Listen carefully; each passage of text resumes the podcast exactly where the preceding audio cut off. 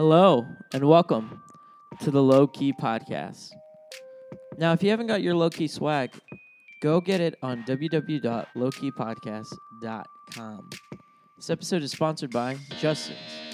Justin's creates a nut butter that's naturally delicious with flavors like maple, honey, vanilla, and my favorite, chocolate. And if you have a sweet tooth, go try their peanut butter cups, which come in white chocolate and dark chocolate. So go to Justin's and get a tasty treat. Now, without further ado, EXO Roast. It's nice, it's easy, it's low key.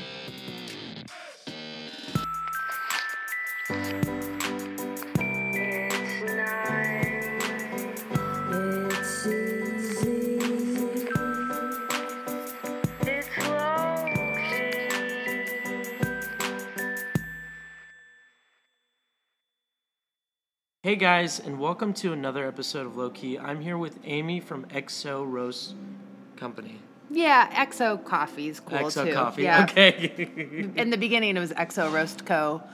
And it had a nice kind of cadence to it, but now we're just sort of going into like just EXO. okay. Yeah, Very cool. yeah. So, kind of describe the the coffees that we're drinking right now.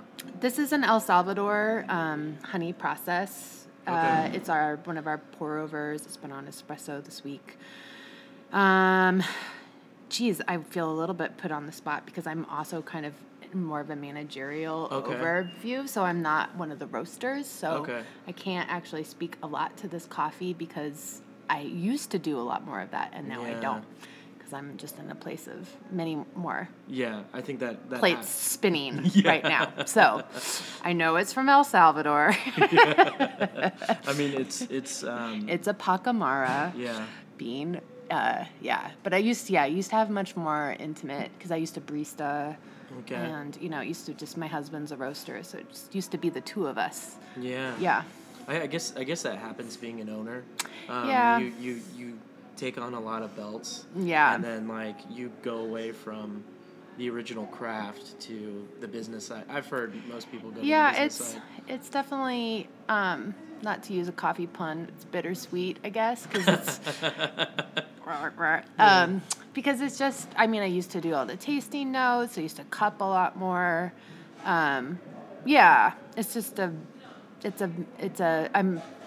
I'm intimate with more of kind of like we do trips to origin and more on that side of things um, but not as much with we you know we have a pretty big array of coffee that comes in we have a lot of variety and so i just don't have that much intimate knowledge of that coffee anymore Yeah. Yeah. That's okay. so uh, you you and your husband started this company. You said.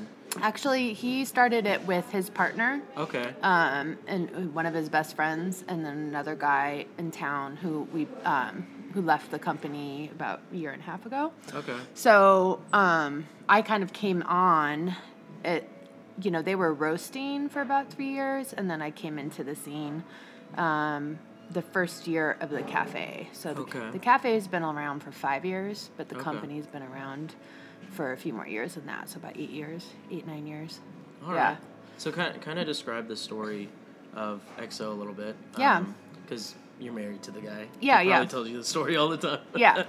Well, it's a funny story. It's a kind of a story about origins of um, our love for coffee and of place. So I'm from the Northwest, actually. So I'm Mm-hmm. Okay. from Salem, Oregon. Oh, lived in. Portland, Oregon, and my coffee experience. I mean, it was my first job was as a barista yeah. back in the '90s, like when it all started, and everybody was sort of doing snickerdoodle lattes layered in glass Wow, I didn't even know mugs. Oh, oh yeah, snickerdoodle. um, and you know, I so I worked in coffee houses that regard in the '90s through high school, and was a barista and ski bum and barista in Bend, Oregon, and then um, went off to college, was a barista in college, and then came back to Portland, kind of figuring out what I was going to do. And I worked for Torrefazione for a couple of years, which is sort of the they were bought out by Starbucks, but it was sort of the it was the quality coffee in Portland before Stumptown and the whole third wave Okay. broke. So it was a really Italian focused Italian style um, cool. coffee shop, but really great quality of Mm-hmm. um, both like on the extraction side and also just of the coffee. Um, so I kind of learned how to a better craft of coffee and a better appreciation of just making espresso. Um, and it was in a very high volume. It was in the Pearl District in Portland, so it was a super high volume cafe. Yeah. So just sort of learned about that and and you know customer hospitality in a you know as an arts neighborhood kind of like this one. So just like how do you get to know your customers? How do you be a neighborhood coffee shop? And then we were sadly bought out by Starbucks, and then they just shuttered it Dang. right away and I lost my job.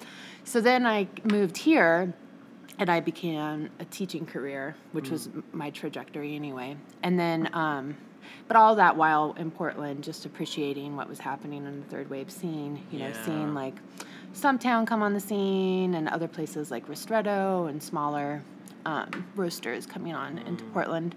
And then, um, yeah, I moved here, began teaching, and then um, it was just a there was no good coffee here. It was really awful. So I had to ship. I shipped Stumptown in. So I would just, and it was actually before coffee subscriptions or any of that stuff. So you couldn't. So I actually just had a friend buy me Stumptown coffee That's and funny. send it to me in the mail.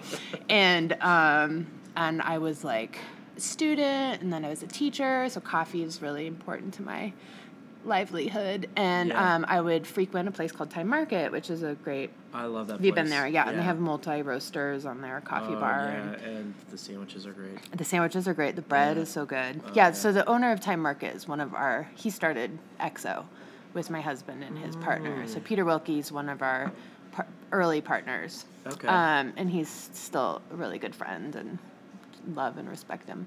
So I, I was a big patron of Time Market because that's where I do all my grading and and I went in one day and the like I got an espresso and it was just totally different Yeah.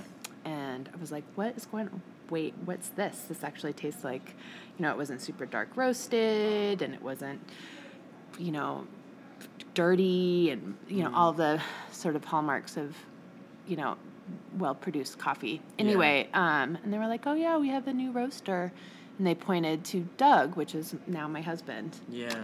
and um, he was also cute, and I was single, so that was good. And so I was really excited about just a new roaster in town. So I actually ended up um, just chatting with him, and I knew Peter Wilkie from before, and chatting with Doug, and chatting with Chris, his partner, and they were just roasting in this like little tin shack outside, actually, um, with the Probat that we have. And just talked to them, and they all lived in Portland, and so we had this whole connection of the Northwest. Yeah. Um, and at that point, Doug, who has a daughter who's in her 20s, was actually still living in Portland and commuting. Like he would come here and roast coffee, and then he, he was a professor and go teach his classes, and then come back and roast coffee and go teach his Dang. classes. Um, so we just had a lot in common um, around um, our love for coffee and um, so we just kind of got to know each other and then doug and i started dating and then uh, at that point exo was in the process of getting opened in this neighborhood and i was really excited about it because this neighborhood was kind of fallow. There was nothing going on. This was just one empty warehouse. There was nothing. There was no tap and bottles a bar next to us. There's bars like across the street. The whole i mean people wouldn't even stop at the stop sign. It was just like Wow. so um, I was really excited about just the neighborhood, a new neighborhood coffee shop. And so I was sort of just involved, just a, a supporter, and then sort of an integral manager left at about six months in. And then it was just sort of a um, fight or flight sort of thing. Like he just needed somebody Yeah. to help manage the place. And I, it was funny because when I first moved to Tucson, I was like, okay, no barista jobs. Like, I am not going to be a barista. Yeah. I'm just going to work in education. And so I had been teaching for like 10 years and I just went back to coffee.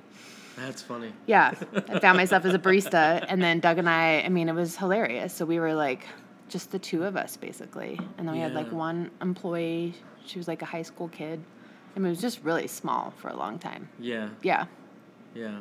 Yeah, because I, I see Tucson still continually to grow, Mm-hmm. but it's it's still it's kind of a mid city to me. But um, I've I've seen it grow coffee wise. Yeah. It's really cool. I mean, I've I've only lived like 26 years and and haven't lived here in Tucson. And, Yeah. But it, it's really cool to see some of the the places growing. Yeah, totally. Yeah. Yeah. so we, yeah, we've known Curtis from Presta since the very beginning. So we used to, guy. yeah, he's a great and good friend. And um, we used to, he used to have, his, it used to just be called Stella, and we used to roast our coffee for Stella. Yeah. So then Presta came. I think Cartel was just moved from Tempe to here Okay. about the time that we opened too. Like, um, but they didn't have two locations. Oh, Um, so really, kind of, I think the coffee scene, the third wave coffee scene, has really emerged in the last five years. Really, it's pretty young still Yeah. as a city. okay, that's cool. So what what motivates you to be in the coffee scene, or what makes you passionate about being in coffee? Yeah, well, uh, my husband and I share a commonality in a couple ways, um, but both of us have a background just working internationally. So I. Okay. um, have done a lot of work with refugees and worked a lot with African refugees, specifically East African refugees, people from Ethiopia, and spent some time in East Africa. That's really cool. And my husband um, did his PhD dissertation work in Puebla, Mexico. So he's he worked actually with coffee farmers in um, Puebla, and in the 90s. I love saying in the 90s. which just like sh- betrays our age in the 90s. Um, and so he his work was really about um, economies in coffee and how the coffee trade affects local economies and indigenous communities Okay, in, really in cool. coffee growing regions in Yeah. And so I think we both just have a love for the origin of coffee, where Okay. the impact that um, the entire industry has on Mm. farmers and what that really means to people and their livelihood and Yeah. in their communities. So we've had um, a shared passion and a shared goal of just making better connections with um, places of origin, specifically also Mexico, because Mexico has a lot to offer in terms of their coffee and a lot also to improve upon. And so um, we've been really committed to that. And so I think that is something that we share um, and keeps us passionate. We also, um, you know, in the last couple of years, we've expanded. So we have a mezcal bar now Okay. here too. It's like a secret bar that pops up at on the weekends Oh, kind of like a speakeasy. kind of like a speakeasy, yeah. Okay. And um, we, you know, um, we're passionate about Sonora, which is just the state to the south of us. So we go over to Mexico a lot, and there's um, mezcal that's made there called Bacanora. That's a really special kind of mezcal, and Wow. so we're interested also just in basically in the small producer um, end of things. What kind of how can we support small producers? How can we really support Yeah. because especially in, in the coffee world, especially in Mexico, people are just giving they're giving up on it. I mean, Yeah. we work with a um, community in Colima, and they have these beautiful plants, and they're all they don't prune them; they just let them grow, overgrow because the coffee plantation or coffee farmers, not really plantation, but coffee farmers' kids just move to the city. They don't see Wow. a need to keep this going anymore. And the impact of Roya in Mexico, and um, so anyway, uh, so if if there's anything that we're really passionate about, it's like how can we find these pockets of people that are passionate about what they do and help promote them in the most direct possible way. Yeah. You know, so that goes for mezcal and for um, coffee. That's neat. Yeah. It's really that's really like inspiring too. I, I love like hearing um, coffee shops trying to help out like smaller um, places or like just farms outside of here. Mm-hmm. Yeah. Just grow and build up and build a relationship with um, the farmers or um, just try to produce better coffee Yeah. for mhm. them for their product and stuff. Yeah, So, because for them, not I can't speak for everybody, but for this particular community, um, it's easier for them to sell their market to what's called the C market or just Okay. the commodity market. And so rather, they don't really. There's a lot of. There's just been years of um, violated trust and Yeah. promises that have been broken, and you know, so it's a long term process to come to coffee farmers and say, hey, if you, you know, pass through your your your fields or your areas at certain times of the year, you pick only red cherry, you process it this way, you do all of these things, you dry it this way, and you come in and tell people what to do, they don't trust you because they don't believe it because there's just been so many broken promises over the years. So it's about building that kind of relationship with people, um, and that's what we're trying to do Yeah. right now. So, you guys, um, from what I'm hearing, what what is your relationship like with with the farmers or like the the coffee farmers you have? What, what's been your experience? So we work with a importer Crop to Cup. I don't know if you know those guys. They're out of New York. Um, anyway, this really, uh, they're a group. You know, we've traveled to source with different importers over the Yeah. years, and um, it's really educational and really informative, and you learn a lot as a, a roaster when you travel to source. Um, yeah. But with these guys, I guess um, because of Doug's history, just working specifically with small communities and um, kind of his history of working with coffees that uh, or coffee farmers that have been impacted in negative ways by the coffee market. Yeah. Um, we kind of we decided to sort of drill down in this community in Colima, Mexico, which is central Mexico. Um, Okay. It's near Guadalajara, and um, it's in a volcanic region, so the coffee is um, is really great. It has potential to be really Yeah. great. Um, but the um, like I said, a lot of the the farmers, you know, average coffee farmer globally is 60 years old, and that's just across every region. That's, the crazy. average, you know, age. So people are just not staying. They're moving to cities. This goes for everywhere, you know, from rural Ethiopia to um, Central America and you know, probably even in Sumatra and uh, those, you know, coffee growing areas, um, especially when, you know, you have, you know, the effects of climate change and Yeah. um, the just yields are much lower. So people are just going to, to different places to get work. And so our, our, um, our goal in Colima is to help the processing end, to help people really understand um, how to process coffee, how to Yeah. dry it, how to um, how to ferment it, slow ferment it, and how to um, pick at the right times, and then how to store that coffee too. All of those things, which just improve the coffee to a certain degree. And as roasters, we come there with crop to cup as and they're the importers to just say we will buy like we guarantee that we will buy this much more coffee next year if you do such and such thing to the coffee, you know? And um and right now we're actually sort of tasting samples from last year and sorting through lots and of that very specific coffee from Colima. We also really like the character of Mexican coffee. There's something kind of really great about Mexican Yeah. coffee. It's really balanced, um, it's sweet. It's you know kind of earthy. It's got a gravitas that I kind of like to it. You know. Yeah, I feel like um, I've talked to people that are trying to expand towards Mexico Mm-hmm. and stuff. They said it's really hard to to kind of um, bring out the truest flavor of Mexican coffee. Mm-hmm. Yeah. But they're trying to like Yeah. just get um, that extraction and that flavor profile. Yeah. Uh, And there's some cool stuff like, God, like last year we cupped a coffee from Guerrero and it was like a natural process. It was crazy. It was Yeah. crazy beautiful. It was really cool. You know, so there's, you know, different experimental things that people are doing.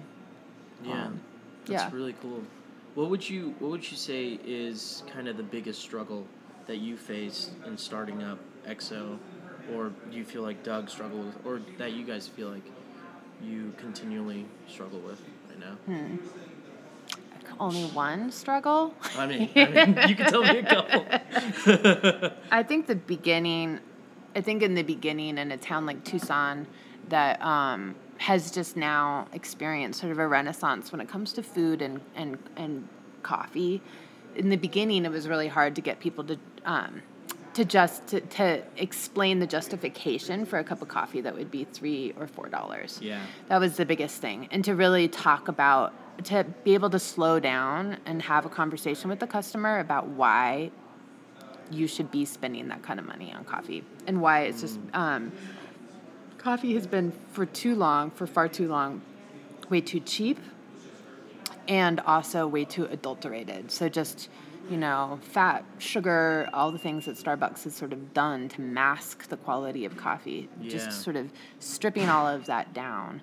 Um, and trying to talk people into spending more on it is a challenge, you know. But with education, um, with good customer service, with being friendly, with being open, you know, not being sort of um, yeah, snobby or didactic or talking down to people, really trying to, um, em- you know, embrace their thoughts about coffee and not Yeah. shut them down if they say, come to you and say, I just want a really dark roast, you know, and Hmm. really not being like, we don't do that. Like, just not trying not to ever say, we don't do that, but really saying, oh, cool, you like dark. So, like, what is it that you like about dark roasted coffee? Do you like how strong it is?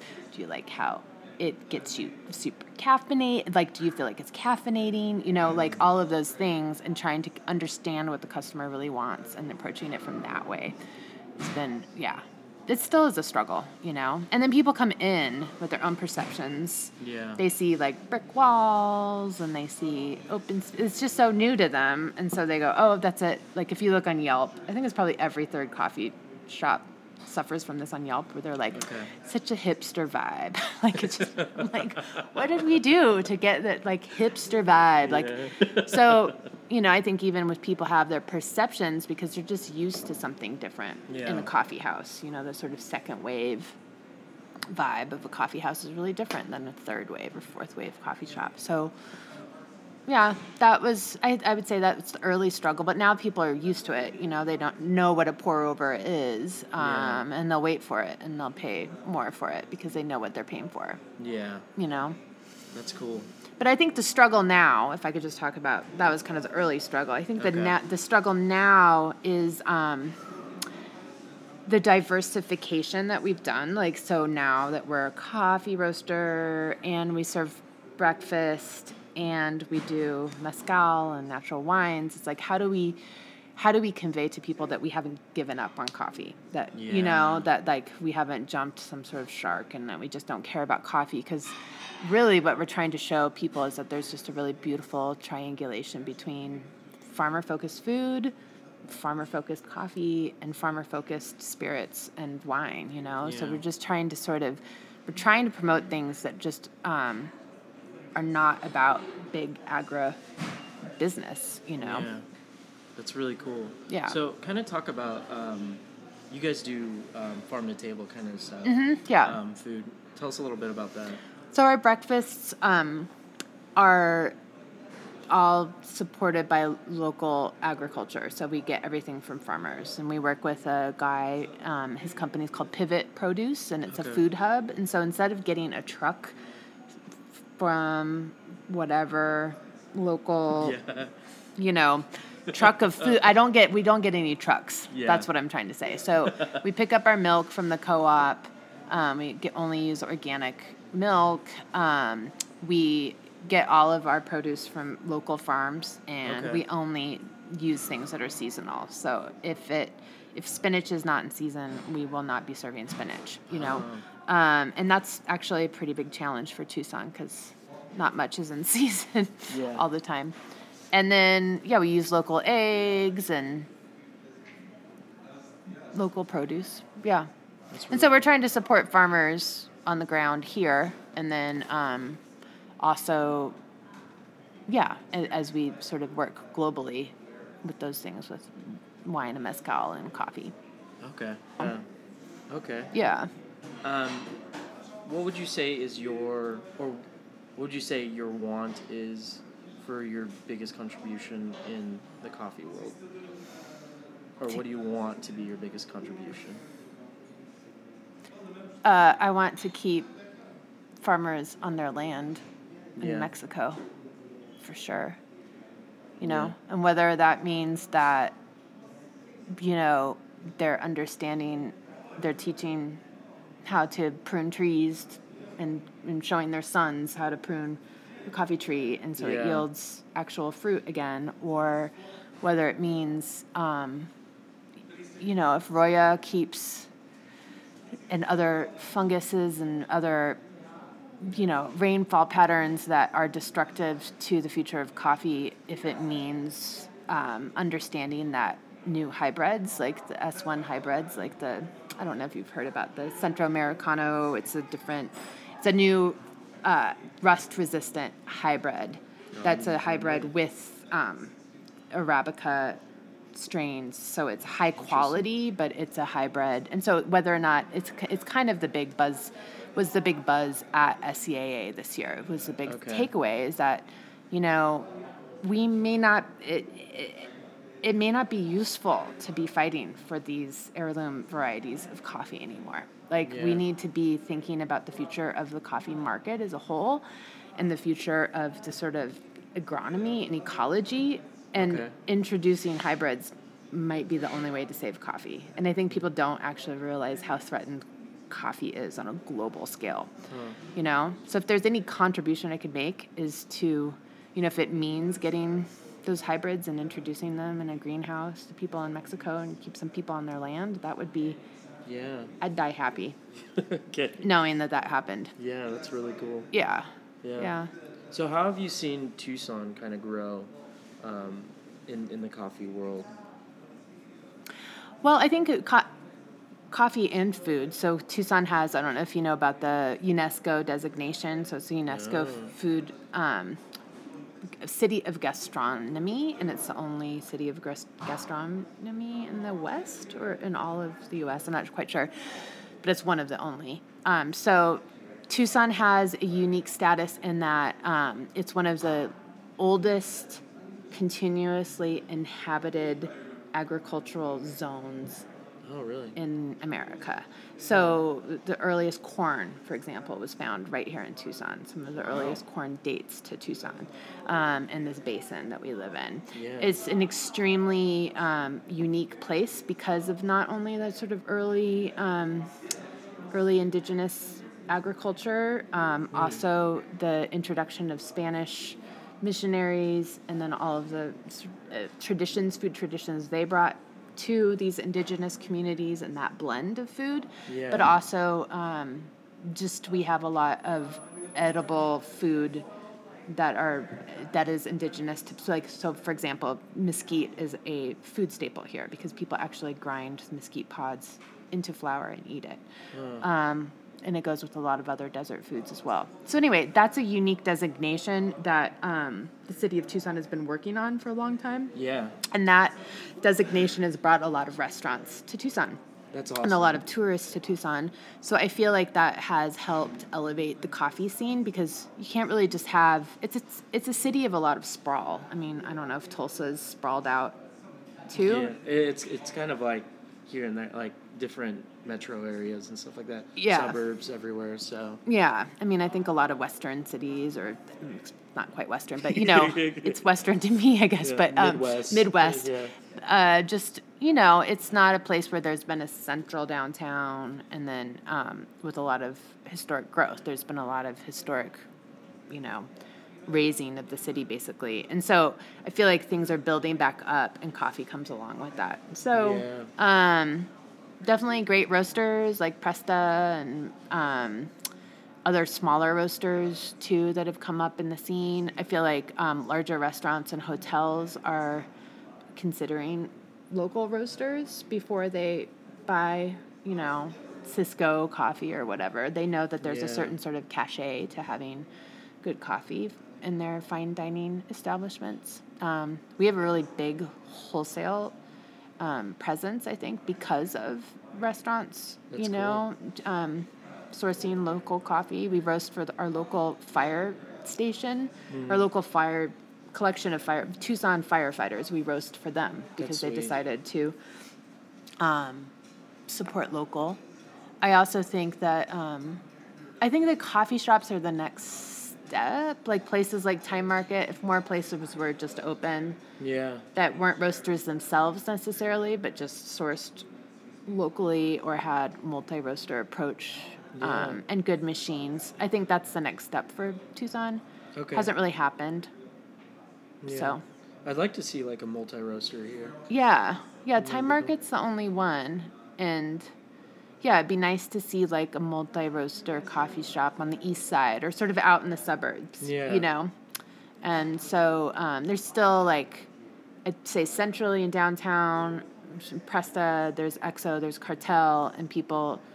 You know, if I go to Presta or Cartel it's like the same people are in all of uh, that are in EXO. It's like these people just go to every coffee shop. Yeah. But it'd be really cool to see um, more of that on the outskirts, I guess, of Tucson. Yeah, that'd be really cool. Yeah. Yeah. What would you like to see change in the coffee industry? Oh, in the coffee industry as a whole, Yeah. like the coffee industry or the specialty coffee industry. Specialty coffee industry. Um, I'm gonna get on like a little bit of an environmental high horse here, Okay. and I'm gonna go back to um, global coffee awareness.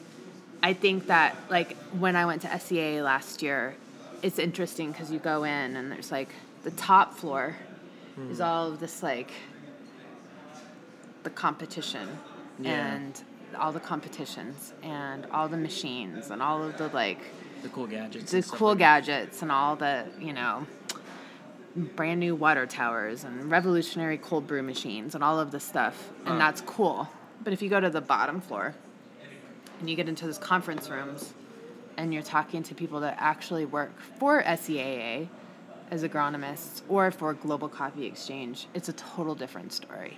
And it's really a story about, again, how threatened coffee is by, by global climate change right now.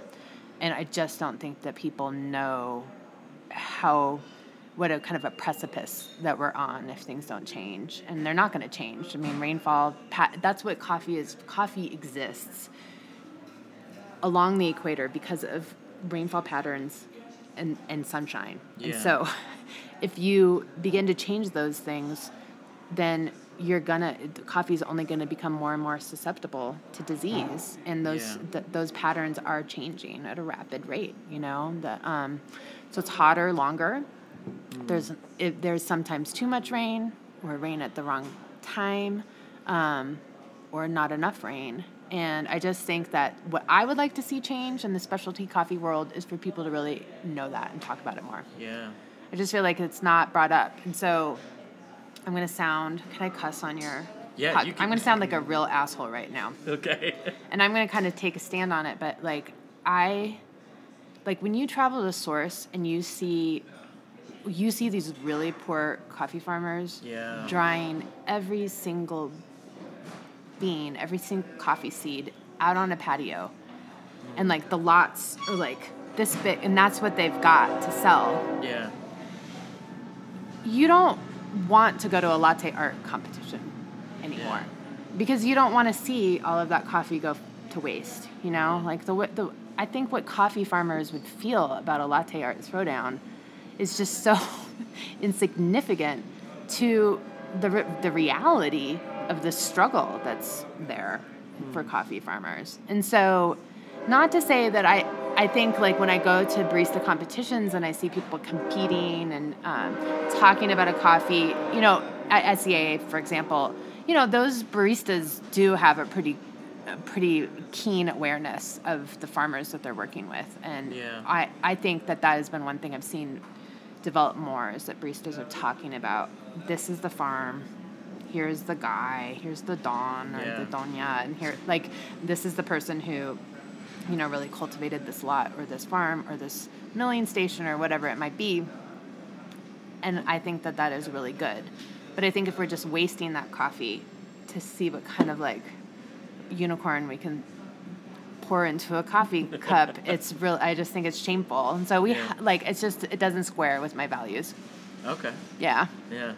along with the milk too milk Yeah. milk is a, has a tremendous global impact you know Yeah. i mean co2 from cows and overgrazing and all of that and then like we're Yeah. like like I just i don't want to waste milk either you know Yeah. you can't waste things in the in the name of kind of the glorification of local baristas that's where i'm going to sound like an asshole That's okay. I also think I'd just love to see more women, um, women roasters. yeah.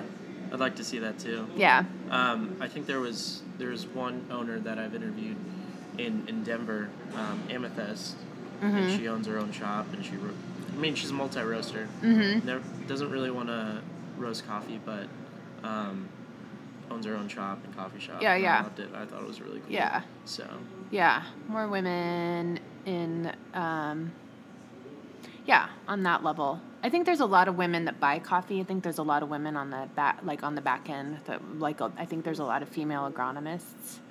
Um, that's the other thing, agronomists. Um, just having more agronomists work with coffee farmers on the on the level okay. of of of their farms because it just people just there's a knowledge. I mean, Yeah. people young people should know that they could. I mean, I talk to my baristas about this all the time. Like, you know, you get burnt out on a certain level in the barista world, but Yeah. you know, if you learned how to speak Spanish and you learned something about coffee agronomy, hydrology, you could have a real job Yeah. working internationally, you know. And I'm trying to tell my stepdaughter that all the time because she's interested in Latin American studies. And I'm Yeah. like, you should work in coffee. If I could do things over again, I'd work internationally, Hmm. you know, and I would know more about coffee agronomy and I would and know more about, you know, water and Yeah. yeah, because really cool. it's it's gonna get rare. It's gonna get scary. Coffee Yeah. people have no idea, and if we all lost coffee, you know, I mean, there'd be pitchforks. It'd be crazy. Yeah. Can you imagine if there was no coffee tomorrow? I mean, it could really start Yeah, that'd be crazy. a be- war. Yeah. I think people would be angry all the time too. They'd be so. I mean, could you imagine like a whole national coffee withdrawal happening Oh man. all at once? It's so frightening. Yeah. Frightening to even imagine. yeah. So, do you have any type of favorite brew method at all? Like for you, that brings the truest. Flavor, or flavor. expression of coffee. Yeah. um, I really like Chemex. Kind of just classic. Yeah. That's my. I mean, I feel like when I'm trying to taste coffee and try to understand its profile, obviously cupping is the the best way that you can do it. Yeah. Um, but I feel like um, the Chemex method brings out a really balanced expression of the coffee. Yeah. Also, just love espresso. I love a short americano. um, but no, that's yeah. I mean, I love pour overs. We do batch coffee. After four years, we finally sort of gave in, and you know we do drip coffee. But um, I always find it too acidic and too Yeah. um, just yeah, it's just something about the heat and the. I think we do a pretty good job with our batch, and I think the technology of batch machines sort of it's reached a little bit of a plateau, and Okay. you know, um, I think you can't do better than a pour over or you know, manually produced coffee. Yeah. Unless you get that like ground zero or whatever those really expensive drip machines are. Yeah. Those look cool. they look really cool. They're thousands of dollars, so I can't afford that. Yeah. May- but those do make really great batch. But you know, I like a Chemex. It's pretty too. Yeah. Invented in the 30s or whatever. It's you know, Yeah. 1930s. I think 1930s or 40s. Oh, I didn't know that. Yeah, it's pretty old. Yeah. hmm I thought it was just around just recently. No, no, Yeah. my mom used to drink out of a Chemex. Wow. Yeah, like the wood neck Chemex. Yeah, That's crazy. Totally. Yeah. I did not know that. It was like a mid-century event- invention. I forget the scientist's name, but it was yeah, Hmm. It's interesting. yeah. Um, what what advice would you give somebody to, um, if they wanted to start a coffee um, roastery, or a, a small business? Hmm. Um, don't take any loans out. Okay. Yeah, try to see if you uh, for small business in general. I would say you know focus on open it up. Get to get you know borrow money from your family or save up or do whatever you can and open up with a really great machine and Yeah. start there. Um, take care of your machines, you know, because they're the workhorse of your. So you know, we both we have a we have two espresso machines. We used to use the Synesso, now we use the La Marzocco, and we have a gas gas fired Probat, and we they're manual machines. They're like cars. They're like old Toyota pickups, you know. So we treat them like that. We change their oil, and we you know, make sure they're full on gas and we clean them all the time. And um, I think that's the really important thing. I feel like if you open up with like a bunch of gadgets and kind of like doodads, that's great, but just don't, you know, don't take out a huge SBA loan just to be able to buy all that stuff, you know, because it's the character of your coffee, it's the attention to detail. In charge too, like. You know, my husband and I work here every single day. You know, like we're not owners that are hands off. You know, like Yeah. I think being hands on is really important to the quality of a long term business. You know, Yeah. be nice if we could like hand it off to managers and live in Mexico half the Yeah. year. We are working towards that, but Yeah. I, but you know, like be in charge of your business, like be at the helm. I would say Okay. because people like that. Yeah, yeah. I, I think like with me, like when I see um, an owner um, working in their shop, or um, being able to see them behind the counter, Mm-hmm. like doing pour overs and stuff like that, it's really cool because you can see their passion Yeah. about what they do and stuff. So Yeah, yeah, those are the really cool. I feel the really cool owners are. yeah. to hang out with or talk to. Yeah, and I feel like when you are an owner and you work work side by side with your staff, you have such a better idea of Yeah. what's really going on. yeah. I feel like when I don't do that, whoa, what are we doing? It's like this huge game of telephone, you know? Like, wait, that's the ratios for pour overs? It's, you know. Uh, not to say I don't trust my staff because I, I love them and I trust them so much. They they do a really good job at taking care of this place. And that's the other thing I would say too. That's actually a really really important thing is that your staff is everything. So don't settle for turnover. You know, pay them as well as you can, and um, don't let your baristas just turn over. Like keep them as long as you can. Keep your roasters. Keep your baristas. Yeah. Keep them. Keep them. Keep you know. Keep working with them, and because I feel like turnover is. I think that's the death knell of some businesses when you have high turnover Yeah. because especially when it's a coffee shop you want to come in you want to see your barista you want to like rely on those connections and those you know conversations that you're going to have you know? Somebody's going to come downstairs They're going to talk to jim because he's also a musician in town and they're going to say how was the show last night? You know? And he's going to know them because they're a local author or whatever you know? I think those connections are really important. Yeah. Yeah. They're, they're they're one of the reasons why I like to come to a coffee shop. Right, I mean- regular and then Yeah. and then regularly see same faces. Totally. So, Yeah, I think that's what it's all about. And I think you know, Presta is has you know done that, and other Cartel's done that, and so there's just definitely a history of having familiar faces. yeah. Mm-hmm. But employees are employees are everything. Yeah. Yeah. So how could people? Where are you guys at, and how can people like reach out to you guys or see what you guys are doing, and what are your social mediums? Uh, so we're on Instagram, Facebook for sure all the time, and um, we don't really tweet. Um, Yeah, I feel like Twitter's dying. Yeah. Well, president has kept it Yeah. going for sure.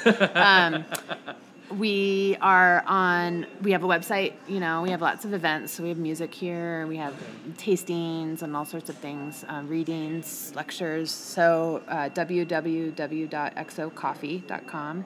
We also have subscriptions there, so you can. You know, we have a regular subscription service. Um, and yeah, we're in downtown Tucson. Okay. Cool. We don't really have a district name, but we're working on a district because this is sort of new. So we're I'll I'll say it here, and then maybe it'll become real. Uh, we're we're kind of in what's called the Historic Warehouse Arts District, but we're thinking Okay. of changing the name to the Railway Arts District. That'd be cool. Doesn't that sound good? Yeah, because Yeah. there's. I mean. There's a railroad right here, yeah. Yeah. And so there's all these businesses that sort of skirt the railroad and make this circle. So Ah. Yeah. Okay, that makes sense. yeah, So. yeah. Well, want to thank you for being on the Thank Loki you so podcast. much. Yeah. I I had a great time chatting up and Yeah. hearing your story, and you've uh, brought to my attention a lot of interesting things. Cool. So, well, thank you so much. yeah. Thanks for traveling around and Yeah. listening to people's stories. Yeah. I hope people come here and drink some coffee. Cool. Thank you so much. All right. See you later. Okay, bye. Hey guys, and thanks again for listening to the Low Key Podcast. If you're ever in the Tucson area, go try Exo Roast. Get a cup of coffee or try some of their breakfast menu items. They're delicious.